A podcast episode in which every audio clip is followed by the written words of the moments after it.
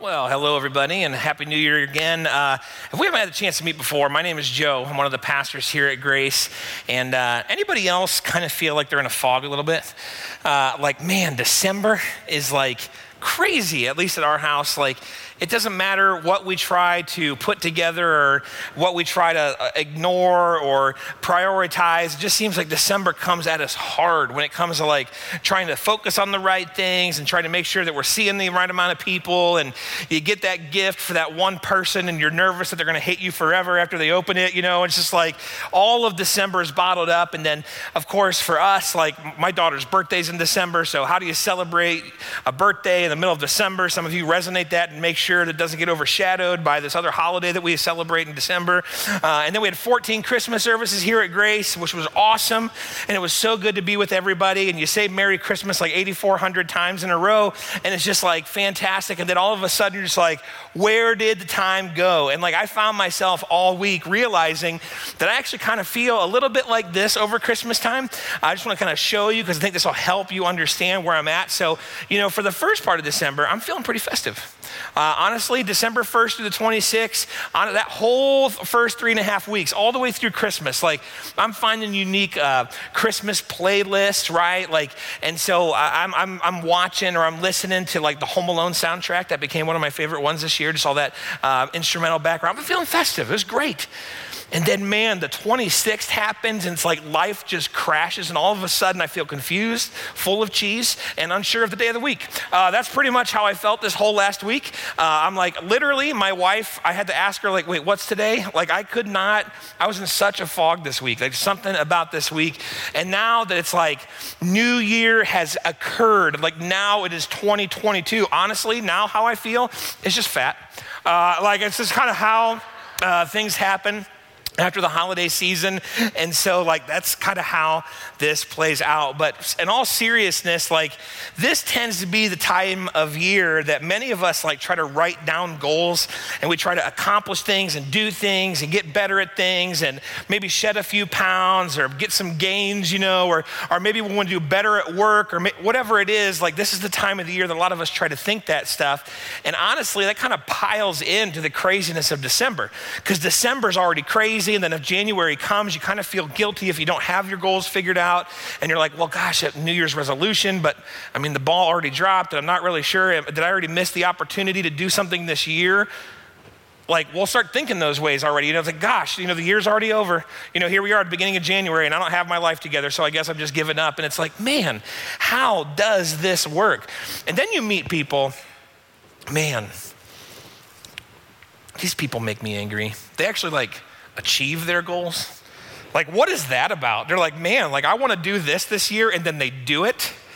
Like, who does this stuff, right? They're always the ones like, have you checked out my new project management software? Like it has all my to-do list right here. And my, I'm like, come on, you know, they got it all figured out. You know, they're like, I read twenty-four books in twenty twenty-two. This year, I'm hoping to read fifty-two. And it's like, slow down, man. I don't know who you are, but like, my goodness. Or then there's folks, and maybe you're like this, but you're probably not. Uh, but there's folks that like know how to help you achieve your goals. Like they're like, I don't know how, but they know how to help you achieve, achieve your goals. And they're like, you know, you got to just watch those calories because you can't outrun the fork. Am I right? You know, and you're like, shut up. You know, like, and it's just, but we all are thinking somehow in these ways, and I'm kidding. A lot of those things are absolutely great, and if I'm being completely honest, I'm even wired that way a little bit. I try to figure out some of that stuff, and I always have some type of a task list ahead of me. And some of us, you ever feel like a little bit behind the eight ball and so you like make a list and the first thing on the list says make a list just so you can check something off right away. You're like, look how productive I'm being. I made a list. And, um, and then you put the rest of it away in the trash because let's not worry about those other items. But uh, that's kind of how, for a lot of us, the beginning of the year feels. The whirlwind of the end of the year is over. We're trying to catch our breath a little bit, and then we're trying to be better versions of ourselves moving into the next year. And we might be all asking, what do we want twenty twenty-two to look like? How do I make a better version of myself? How do I do that? Well, I've noticed and I have found that one of the most motivating things, one of the best motivations that can come uh, when we're trying to change something, do something, achieve something is by answering the question, why? Why do we want to do that thing? because the motivation of why changes everything, right? So for instance, uh, I had a friend reach out to me in December. They wanted to go see the new Spider-Man movie. And uh, they had asked some of their better friends. I wasn't that high on their list apparently, uh, but they had asked some of their better friends, and those friends were like, I mean, I guess if you want to go see it. And she was like, no, no, no, no, no, no. This is my sister-in-law. She was like, no, no, no, no. That was not the energy I was expecting when I said, do you want to go see the new Spider-Man? So knowing that I'm full on Marvel superhero nerd, she's like, will you, and bring maybe bring some of your superhero nerds, like, make this exciting. I want to go see this movie. And so we did. And so like she knew that the motivation to go see the movie changed everything. You could have obligated friends who are like, I guess, or you could have full out nerd friends like, yes, I'll see it a second time. Let's go, right? And that's a whole different shebang. Or for instance, if you or someone you know uh, happens to eat a vegan lifestyle, right? You're like, why? Some of us are like, why would you do that, right? But then if you find out why they do it, for instance, like maybe they're treating a crazy disease that they got going on and they're trying to do it for health reasons, you're like, oh, that makes total sense. Like that, that makes all the sense in the world. There's other reasons for it too. Or maybe it's something like uh, you're, you quit your job and you're like, you quit your job? Why did you quit your job? And you're not allowed to leave here, right? And say like, Pastor Joe told me I should quit my job. That is not the point right now. But uh, maybe you quit your job, but then all of a sudden it's like, oh, like you got better pay or you got better purpose or you got something like that. That makes total sense as to why you would shift from this to this. And so something that can seem a little out of the ordinary at first, once you see yourself put it into the context of now I understand why, it'll motivate us to do things. Sometimes it'll even motivate us to do things that we don't want to do. And we'll happily do them. Like some of you like eat raw vegetables all the time, right? Like that's ridiculous. Like why would you do that? But you're like, oh, this is why. You're like, okay, I guess it's healthy and all that kind of stuff. That's what they say. Like, and so you, you eat those vegetables on purpose. Like you didn't like them at one point in time in your life. Even if you lie to yourself now and you're like, oh, I love raw vegetables. Like you never, you no one sticks raw broccoli in their mouth the first time and go, this is delicious. Like no one does that, right? But eventually you acquire your taste, okay? Like, or you acquire a lack thereof, am I right? So when it comes to those things, we're willing to step in into maybe something we don't even want to do because the why motivates us, right? All of a sudden we're like, I understand why this could be healthy. I understand why this could be good. I understand why someone would want to do this. And I will now step into those actions or those behaviors of why we would do those things. Now, my assumption is that if you're an earshot of this, so whether you're in the room right now, whether you're watching with us online, whether you're over at Montrose, how's it going? Uh, what, no matter where you're at, my, my guess is you'd like to be at least a little bit closer to God in twenty twenty-two, right? Like that's one of the reasons you're in earshot of this. You want to grow closer to Jesus, or you want to explore what God might have for you, or how he might be able to change your life, or how to discover something about our Creator or Savior or whatever it might be. We want more of that. Well, we've been taking a look really ever since last fall, specifically at kind of like the early stages of what Jesus did while he was here on this earth. So our last few series before Christmas and then even through Christmas, uh, we've been talking about like how did Jesus interact in these early days and get things moving. And then starting next weekend, we'll be kicking into a new series called How It Started, How It's Going, kind of looking at ways in which Jesus really got things initiated, but then saying like, well, what does that mean for us? What was the intentionality that Jesus had at those moments in those times, and how does that become applicable to us in twenty twenty-two? Well, we wanted to kind of pause right in the middle of it, so let's just take a week and let's answer the question, why did it start? Why, why did God do this? Why did God send Jesus in the first place? What was it that motivated God to kind of kick into this whole plan? And so many of us might have opinions or thoughts or answers about that. But my guess is, again, as many people are hearing this, we'd get variations of that answer. And so we're going to want to dial in and answer those questions. Why did Jesus come? What was the purpose for himself and for us? And so we're going to take a look specifically at three things this weekend. One, what is this purpose that Jesus brings, that Jesus has for why he came and did all of these things? Secondly, I want to show you three perspectives of that purpose and then kind of how they lean toward either a blind spot or a strength. And we'll talk about that more, but we're gonna kind of like open up like, okay, if Jesus wants to do this, how does that potentially still allow us to take different pathways with it?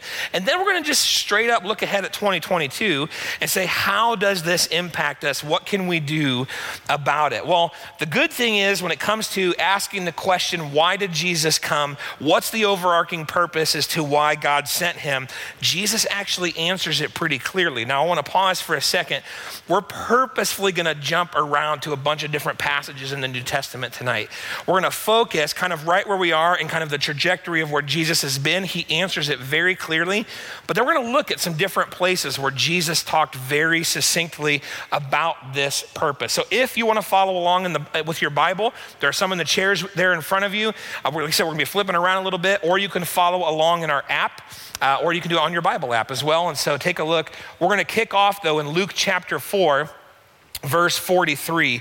And so uh, this is where Jesus is being very clear. He's being very definitive on why he came. And it says this, Jesus said, I must proclaim the good news of the kingdom of God to the other towns also, because this is why I was sent. Okay, he's very clear. This is why I was sent. Well, what is this? I must proclaim the good news. Well, the good news of what? The kingdom of God.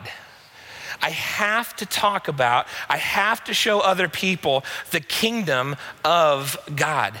Well, if we're tracking with Jesus here, whatever this kingdom is, we might not fully understand that concept, right? It's gonna be good news. Like Jesus is making sure we understand right away that this thing that I came to do, the very reason I was sent, the thing that I want to share with you is good, right? It is excellent. It is good news. When you discover why I came, what I come to bear, what I fulfill, it's gonna be good news. And this is a big deal to Jesus. The kingdom of God, or in some places in your uh, in the Gospels, it's also known as the kingdom of heaven. Uh, those are just different ways to talk about the same concept. Uh, he talks about it one hundred twenty-six times in the Gospel accounts alone. Like this is the overarching message of what Jesus is trying to get across. What does that look like? Now, kingdom is a confusing word for a lot of us, right? Like we don't use king and kingdom very often in our vernacular, or certainly in our government structure. Uh, we don't do that. And even in places around the world where there are still kings, like it's not the same way. It's not the same mindset that it would have been millennia ago. And so what is this concept of kingdom? And is there an interchangeable word? Well, not really. Uh, kingdom actually is the right word. It is the right concept. It's just a little bit hard to understand because we don't use, we're not used to aligning ourselves that way and thinking that way. But there are questions, right? Like, does he mean that like God has a castle and there's a moat around God's castle and there's a drawbridge and there's like knights and there's all these different things? Like, is that what we're talking about? That Jesus came to bring the kingdom of God and there's penance and all that? Like, what is all of that? Or is it something different? And those are the passages that we're gonna dive into tonight. But before we dive into those, I, I heard this definition and I, I thought this might be just helpful, um, not as like the definition of kingdom, but just to kind of set our stage tonight. Like I think if we think about where God's redemption is embraced and his ways are played out, we're thinking about the kingdom of God. We're thinking about the kingdom of heaven. So just to kind of like tip the hat a little bit, if we start to see God's reconciliation plan for people to be redeemed and brought back to God himself, to be brought back into that right place, that right relationship, and honestly, that right state of creation, if we can be brought back to that, and then we see the ways of God played out in our relationships and in our lives, when that starts to happen, whether it's a micro level or a macro level, that is a glimpse of the kingdom of God. And that's what we're gonna find tonight. Now, a few hints that you might see when that happens, you're gonna see things like um, light being brought to places of darkness, places where there was evil or uh, hatred or oppression. Suddenly something changes that dynamic. That light is brought into those dark places, or that order is brought to chaos, or that lives just simply are being changed, and that the trajectory of people's lives are being altered and brought to life and brought to health. The kingdom of God is going to bring those things to bear. Now, I observed as I was kind of prepping for all this and reading through this and diving into a bunch of Jesus's teachings about this, I feel like I'm seeing three key perspectives of the kingdom of God that start to show up in our lives, that start to show up as we try to navigate, or even things that we start to emphasize and focus on when we think of the kingdom of God. And as I mentioned before, there's going to be blind spots that are tempting when it comes to these things, things that start to feel almost a little bit unkingdom-like, even though they're about the kingdom.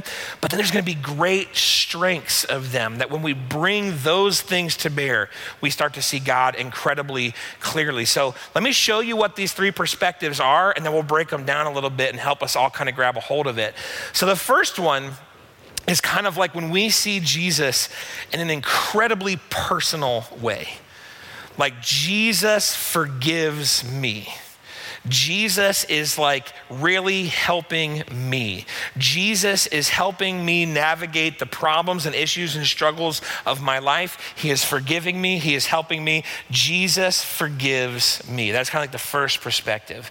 The second one of the kingdom that we get is where this one's almost kind of institutional. It's almost kind of like lofty in our expectations and hopes of what the kingdom of God can do and bring to bear. And that would be that Jesus shifts power, okay? And that something actually changes in our systems, in our structures as humankind, that something would change. Jesus turns things upside down. He changes, he, he shifts power in some way. And then the third one is a little bit along the lines that like we want to see um, how we together as a community uh, start to find that we're okay in who we are. And that might not make as much sense now, but I think you'll see it later. But this perspective of the kingdom is that, well, Jesus secures my identity, that he helps me understand who I am. He helps me understand why I've been created. He helps me understand uh, that I belong with him. And so those are the three things. These are only three. These are by no means exhaustive. I just see these playing out time and time again in our culture. And I think we're going to see them play out in some of these parables that we're going to dive into here with Jesus. So each one of these perspectives of the kingdom of God are going to help us understand more and more about what God meant about the kingdom of God, the kingdom of heaven. And they're going to help us understand why that was good news, that Jesus came to proclaim uh, the kingdom of God. But then we're also going to look at that temptation to kind of go down an unkingdom path of like, how do we take this good thing and then be tempted to do something that's not so uh, godly with it? So uh, the first one, let's break this down. Let's go to Jesus forgives me. Um, as I mentioned, we're going to jump around. If you want to flip over to Matthew eighteen, we'll be there in a minute. But this idea of Jesus forgives me, this is one where it's like all about like what Jesus does in our hearts. This is all about like, man, I I have sinned, I am, have issues, and I need Jesus to do something with me. Or it might even feel a little bit like I have decided to become a Christian. I am no longer checking this box of no religion or checking this box of a different religion. I'm not going to check the Christian box. I believe that Jesus is God, and that's the box I want to get to, and I've allowed myself to believe that. And it's very kind of cerebral or maybe even emotional, but Jesus forgives me, okay? Now, let's take a look at this parable where Jesus is talking in Matthew eighteen, where he's explaining the kingdom of God or the kingdom of heaven. Therefore, the kingdom of heaven is like a king who wanted to settle accounts with his servants. As he began the settlement, a man who owed him ten thousand bags of gold was brought to him. Since he was not able to pay, the master ordered that he and his wife and his children and all that he had be sold to repay the debt. At this, the servant fell on his knees before him. Be patient with me, he begged, and I will pay back everything. And then the servant's master took pity on him, canceled the debt, and let him go. Now, many of us are like, man, that is beautiful. I have been in, I am in the shoes of the servant. Will you please forgive me? And like, listen, I want you to hear this. Like I, Joe, I need God's forgiveness. I need him. I'm, I'm not always the best husband or the best father or the best son or the best follower of Jesus or the best friend or the best pastor or the best whatever. I need forgiven. I do things that I don't want to do. I don't do things that I do want to do. I'm a mess at times. I need the forgiveness of my King. I need the forgiveness of my Lord. So this is a beautiful thing that Jesus is illustrating here, that we can go to him and that God would have mercy and pity on us. But Jesus continues and he shows us what this could become.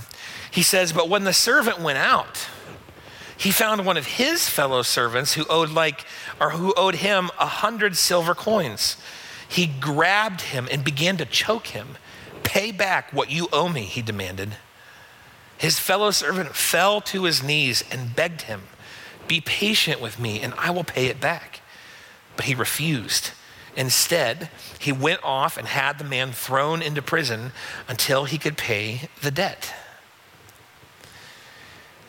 You see, we need this forgiveness. We get it when we have a bad day or we have a confusing day or we just have a weak day. We're like, God, forgive me. But how many times are we tempted to then go out and interact with other people and we refuse to acknowledge that maybe they're having a bad day. Maybe they're confused. Maybe they're having a weak day. Maybe they just straight up don't have the grace of the Lord coursing through them, and they need that to be able to navigate some of what they're facing. How many times are we tempted not to give the same grace that we begged for? That we said, God, would you please have mercy on us? And then turn around and refuse to grant that to someone else. You see, there's two perspectives here. If we're thinking on this personal level, that the kingdom is about Jesus forgives me, the kingdom reaction then is to turn and extend compassion and to extend mercy to others. To say, I don't deserve a thing that I have in my life that's good. I certainly don't deserve to be forgiven what I've been forgiven of. And yet Jesus did that. And so I want to extend that same compassion to you. I want to show you the kindness and the welcome invitation of Jesus himself to bring you into the family. But the unkingdom temptation is to turn away from ourselves loving people. So instead of us loving others, we turn away from them. You've wronged us, you've hurt us. You've put us in a bad way. You've said some things. I can't forgive. You're dead to me. I cancel you. You're done. And maybe some of us wouldn't do that to individuals, but we'll do that with groups of people. You think that way, you're done. You want to do that? I don't want to see you anymore. And we will push people aside and we won't even extend them the same compassion and the same mercy that Jesus shows to us. How good of news is it when Jesus says, my kingdom is compassionate. My kingdom is merciful. My kingdom understands that none y'all are perfect, right? And I'm still bringing you in and allowing you to experience the kingdom and be slowly changed from the inside out to where that's no longer a part of who you are. So we might ask ourselves this year, in my life, where do I want to fall in this spectrum? What kingdom am I living under? Well, that second perspective of the kingdom is one where Jesus shifts power. And some of us, we, we think about kind of that geographic location. We think about, well, gosh, like what if Jesus like ran our governments? What if we actually lived with each other the way that God would want us to? What if we could build those structures and those policies and those governments? What if we could do a holy takeover and suddenly we are completely run by Christian principles? What if? And Jesus's disciples, they they wanted this. Some of you might desperately want this. It's a it's almost a shift in political power. And and we start asking, like, Jesus, didn't you mean to overthrow the empire? Didn't you mean, right, to start some type of Christian republic or some type of Christian rebellion or some type of Christian Christian democracy or something, right? And we want to see those systematic or institutional shifts. And we want Jesus to turn things upside down so that the ways of humankind are done with and we can live the way that Jesus wants us to live. And that can be something that we would fight for. But let's take a look at this parable. And by the way, this is probably not a parable you would think of. I wasn't thinking of it, but I was very drawn to it as we were reading. Jesus says, "This is what the kingdom of God is like. A man scatters seed on the ground. Night and day, whether he sleeps or gets up, the seed sprouts and grows, though he does not know how. All by itself, the soil produces grain, first the stalk, then the head, then the full kernel in the head. And as soon as the grain is ripe, he puts the sickle to it because the harvest has come." As I mentioned, that's a weird parable. What are you reading that for, Joseph? Well, let me tell you, this really stuck out to me because we have nothing to do with like growth. There's actually even another place in the scripture, even though all of us would know this. If you farm or if you're growing something or if you have a little pot in your kitchen, right, and you try to grow something, you put the seed in, you water it, and then somehow a plant comes out of that little circle-y, oval-y thing that's in there, and a plant grows, and sometimes that plant becomes huge. Like sunflowers are such a conundrum, right? I mean, tiny little thing, and then boom, right? Like huge flower. How does that happen? You didn't do it. You didn't sit there and like make it grow. You didn't do anything like that. All you did, put the seed in dirt, and then put water on it, put it in sunlight, and then something miraculous that we're just all used to happened. Well, God did that. His time, his way. We didn't make it happen, he did. And when we think about any type of institutional change and shift that we wish we could see in our time, in our culture, in our government, a lot of times we want to almost like yell at the plant, grow, move, get going. If only this thing would grow faster. If only this thing would be green. Maybe I can give it one milliliter less of water. Maybe that, and we just fight that plant. We fight that institutional thing. And we yell at it. And we want it to be different. And we want it to change. But you see, God develops things in his time. And in this fallen world, his purposes are bigger than making things just work out the way we wish they worked out. His purposes are bigger than our local government squabbles. His purposes are bigger than something that's happening on the national level. His purposes are bigger than what's happening on the worldwide level right now. Sometimes, you know, my, my daughter, I, I love her, and she's she prays this prayer almost every night. She'll say something like, God, just, I really want to have a good day tomorrow. Like almost like every night. Like just I want to have a good, and I want her to have a good day too. I mean, I really do. I want her to have a great day tomorrow. Today was great. I want the day, tomorrow to be greater, right? But maybe tomorrow needs to be a bad day. Like what if mom and dad know, well, honey, tomorrow we're like working in the lawn in the rain. It's gonna be terrible, but that's what we gotta do tomorrow. Like tomorrow's gonna be gross, but we gotta do it. What if God needs you to have a bad day tomorrow? What if God needs us to have a bad decade right now? What if his purposes are bigger than what we can see?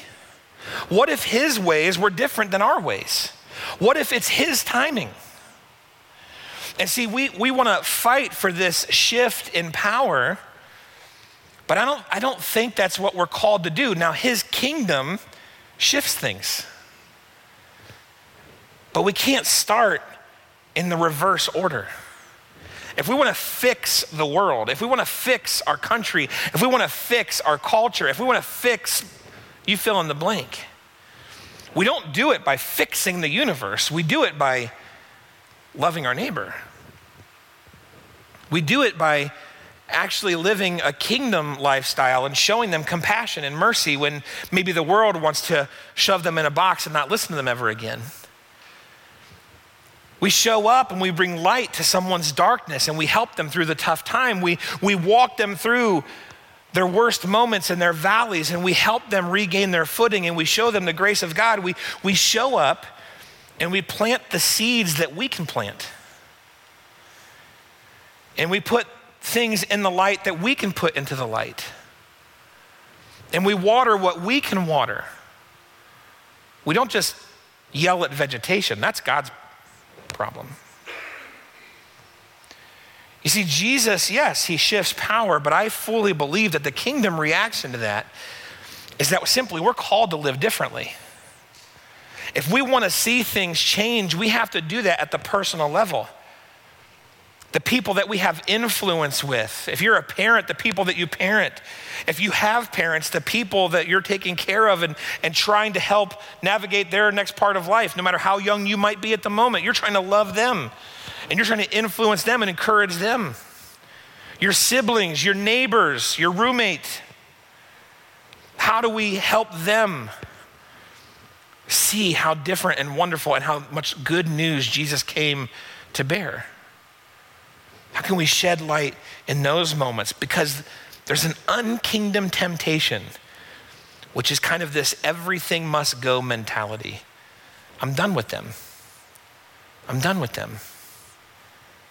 They made me mad, they're out, I'm done. They're not being invited over ever again. There's no way I could talk to someone that thinks that way, believes that thing. That's that's the temptation, because we'll see Jesus shifts things. See, Jesus is all about upending and turning things upside down. So I'm, I'm doing my part. That's not what Jesus calls us to do. Matter of fact, one of my favorite examples is Peter. He's one of the closest to Jesus ever. Jesus is being arrested for nothing. Jesus or excuse me, Peter draws a sword and cuts a guard's ear off. And Jesus stops him and says, no, we're not fighting the power. And he heals that ear and then leads down a much bigger purpose that Peter did not have the perspective to see. It's almost like Peter couldn't see the breadth of God's ways.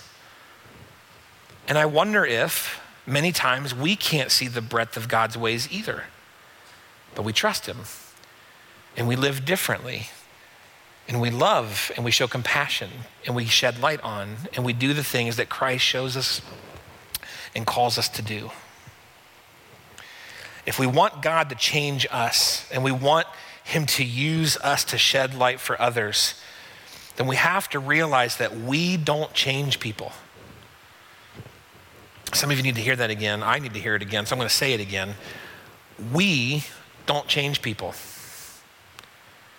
If you're on social media, I mean, when's the last time you read an opposing view of anything? You're like, you know, that's a good point. We don't think that way. We're like, this moron. I didn't know they thought that. I guess I'm not as close to friends with them as I thought. I mean, we, we're so tempted to separate ourselves instead of living in that light and love and compassion. God changes hearts. So this year, in our lives, where do I fall on that spectrum? And what kingdom am I living under? The third perspective uh, that we ha- might have of the kingdom of God is that Jesus secures my identity. Now, it seems like no matter how far we go back in history, there's this concept of we want to do things our way, my way. And so whether you think all the way back to Frank Sinatra, or you think about Burger King, or you think about the Backstreet Boys, or uh, maybe just simply living your best life, like we're often striving to say, I want to do things my way. We might even say things like, man, if people would just do things the way that I would do them, the world would be a better place. I think that way. If you would do everything but how you eat the way I do it, you'd be better off, right? Like it would be so much better. We think that way. You should live my way. This is what I want. This is what I desire. This is my preference. And that could be everything from our lifestyles to our money choices, to our food choices, to how we want to enjoy sexual satisfaction, how we want to find life's fulfillment. We want to do it our way. And whatever we think, we tend to say that's the right way because it's our way. And the temptation is to look at Jesus and say, maybe Jesus created me this way, and therefore, since he loves me and God loves me, that everything I want must be okay. Let's take a look at this parable in Matthew thirteen. Jesus says, the kingdom of heaven is like a treasure hidden in a field. When a man found it, he hid it again, and then in his joy, went and sold all he had and bought the field. Again, the kingdom of heaven is like a merchant looking for fine pearls. When he found one of great value, he went away and sold everything he had and bought it. Neither of these, Jesus doesn't say that the guy with the field or the guy with the pearl went and sold everything that was bad in their life to get the treasure or to get the pearl. He doesn't say, oh, they walked away from everything that they knew they should have been walking away from in the first place, but they finally found a reason to do it, so now they did it. They sold everything. Sometimes what you're being asked to let go of, you might think it's a good thing. And what Jesus is saying, what he's demonstrating and what he has demonstrated is that the kingdom of God is way better than anything you're holding on to. Anything. Anything. You see, the kingdom of God trumps everything. It's better than everything. It outweighs everything. It outshines everything. It outsatisfies everything. And so maybe it's your health choices. And you're like, I just can't give up the Chick-fil-A drive-thru. I just can't give up those pizza nights. I just can't give up working out four hours a day because this thing's gotta look good. I just can't give up making sure that people think I'm one of the most attractive beings on this planet. I just can't, that is, I have to do it and it's healthy, so obviously God wants me to do it.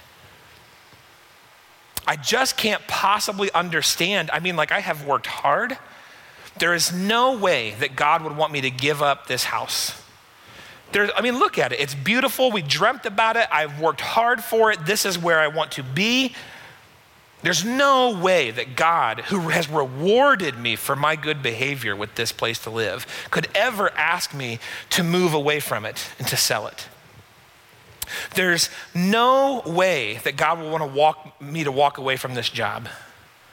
I mean, yeah, I have to work at least sixty hours a week and, you know, I'm always on call and this, that, and the other. But I mean, like, do you see what it provides? Do you see how this works? Do you see? There's no way that God would want to do that because he understands what I need or what my family needs or what my friends need or how I'm wired. This is just, I've got, there's no way God could ever ask me to walk away from that lifestyle. There, there's no way that God would tell me that these natural inclinations that I have inside of me for attraction or for my sexuality, there's no way. He wants me to be fulfilled. He wants me to be happy. There's no way God would ask me to give something up that I like, that makes me happy. There's no way that God could ask that of me, right? And see, whether these things are good or bad for this moment in the conversation, that doesn't matter, because Jesus is telling us that the kingdom of God is like a treasure that's hidden in a field, that when the man found it, he re-hid it and with joy went and sold everything because that treasure was so worth it. The kingdom of God is better than anything you're holding on to. Anything.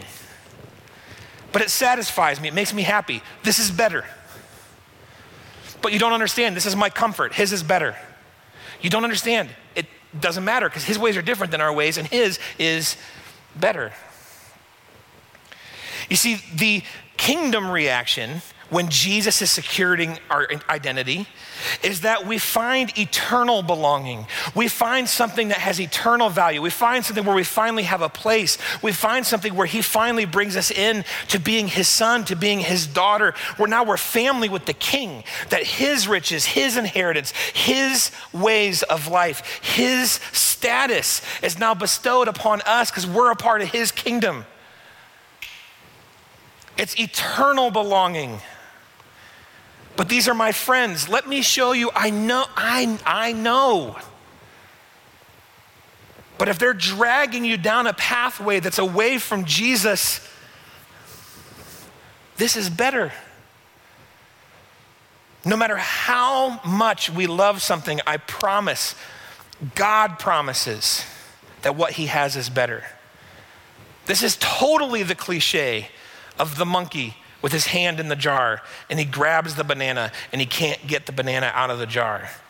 And over here is freedom and a banana tree and everything that he needs. But he's holding on to what he wants. He says, but I got what I want right here. Yeah, but you can't go anywhere and you can't even get the banana fully. Yeah, but it's right here and I'm not letting go. And Jesus is saying, let go of that. Sell everything you have, I promise you that the kingdom is better. We have an opportunity in front of us to find everything that Jesus is laying out in front of us. But the unkingdom temptation is that it's my identity, it's my way, and Jesus is cool with it because Jesus loves me. Because, well, God made me like this, and these are my strengths, and these are my weaknesses, and he knows that I I can't do it. He knows I need to work hard in my life. He knows that money's important to me. He knows that my sexual attraction, he knows, it, it, just fill in your blank. Anything that you're refusing, you know.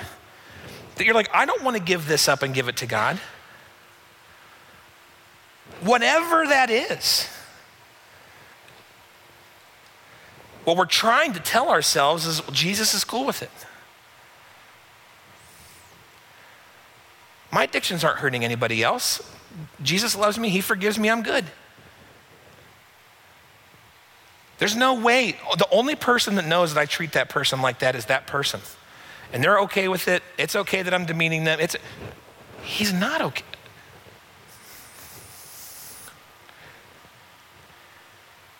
And sometimes it can, again, it can even be a good thing. Jesus is saying the treasure, the kingdom is better. So this year, in my life, where do I want to fall? What kingdom do I want to be under? So we just look ahead to twenty twenty-two. Where do I want to find myself? What type of kingdom life do I want to be living? I think some, some convergence of all these things that Jesus talks about is what we need to continue to pray for. Somehow, God, will you help me be a compassionate person? And that when I remember how much you've forgiven me, that I would show that same mercy to others. That same awe that I have for what you are doing in my life, will you help me perpetuate that with other people? Will you show me the different way of life, that I could respond to things in a godly way? that I wouldn't just bark my opinions, but instead I would show up somewhere and continue to love people and plant those seeds and water the soil. And would you show me that I belong in your family and that whatever I have to give up is so worth it, no matter what it is. Jesus said, I must proclaim the good news of the kingdom of God. That is why I was sent. I must tell people that the way of life that embraces God, that embraces his redemption, that embraces his ways, that is where life is found. That is where life change is at. That is where everything that you're longing for from the inside out is found. That's why Jesus was sent. That's why we do what we do. To perpetuate that, to perpetuate his kingdom. And so what do we do with that in twenty twenty-two? How do we make that a thing? How do we, how do we do all, how do we make the kingdom happen? Well, thankfully, Jesus gives us a pretty clear answer on that too. And in Matthew six thirty-three, he says, seek first his kingdom and his righteousness, and all these things will be given to you as well. Jesus, but but I like this. I feel satisfied over here. Seek me first, you'll find satisfaction. But I, I feel like I, I belong here. I feel like people like me here. I feel like I have friends here. Seek me first, you'll have the belonging that you need. But Jesus, I, this is where I get my satisfaction. This is where my dopamine is released. This is where my mind, my body finds joy and pleasure. Seek me first. And all these things will be added to you as well. Seek him. Seek him. I wonder if this year could be less about hitting the numbers at work or hitting numbers on a scale or hitting numbers in the gym or whatever it might be. Of course, they're not all numbers.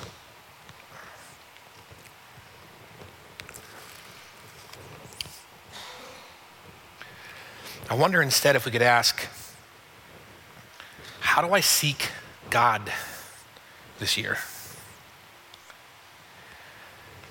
How can I trust more and more that running after the treasure is worth maybe even forsaking anything and everything else in my life if it comes to that? What if God wanted to bring you into a deeper sense of satisfaction than you've ever experienced? What if God wanted to show you compassion on a scale that you've never experienced before because you're extending it to others like you've never ex- done before? What if he wants to show you you belong, that you're home with him? And what if he wants to use you to help others start to see that? And maybe that, slowly but incredibly surely, starts to change and shift the way people live and what they live for. Why did it get all started? I think in part to help us realize it's not really much about us. It's about how we get to be a part of his kingdom. It's not about fixing us. It's about us finally being a part of what God's trying to do in the first place, and finding ourselves more fully and more greatly there than anywhere else we could find ourselves. I think God wants to help us find something beyond our initial desires, something that's greater, something that's eternal. And when we see that happen, we find something that's worthy of God, the King, and his kingdom. That's what I want to live for this year. Maybe we can help each other do that. As we pray together, I realize that this is probably hitting us all as uniquely as there are people listening to this. Because God does see you as an individual, and he does see exactly where you're at, and he does see what you're going through, and he does see what you might have to give up. He sees all of that, and he knows, and his promises still ring true, and he is there saying, come, let me show you what the kingdom is like. Before the band comes out, will you pray with me? Jesus, thank you for making this aspect uh, as unique as this understanding might be. You've made it very clear. You're helping us to understand that the kingdom of God is what we're to live for. That seeking you, understanding that you are the prize of life. Being connected with our Savior, connected with our Creator, finding the life change and the life and the satisfaction that we all long for. And no matter where we have found glimpses of it before, you are infinitely better.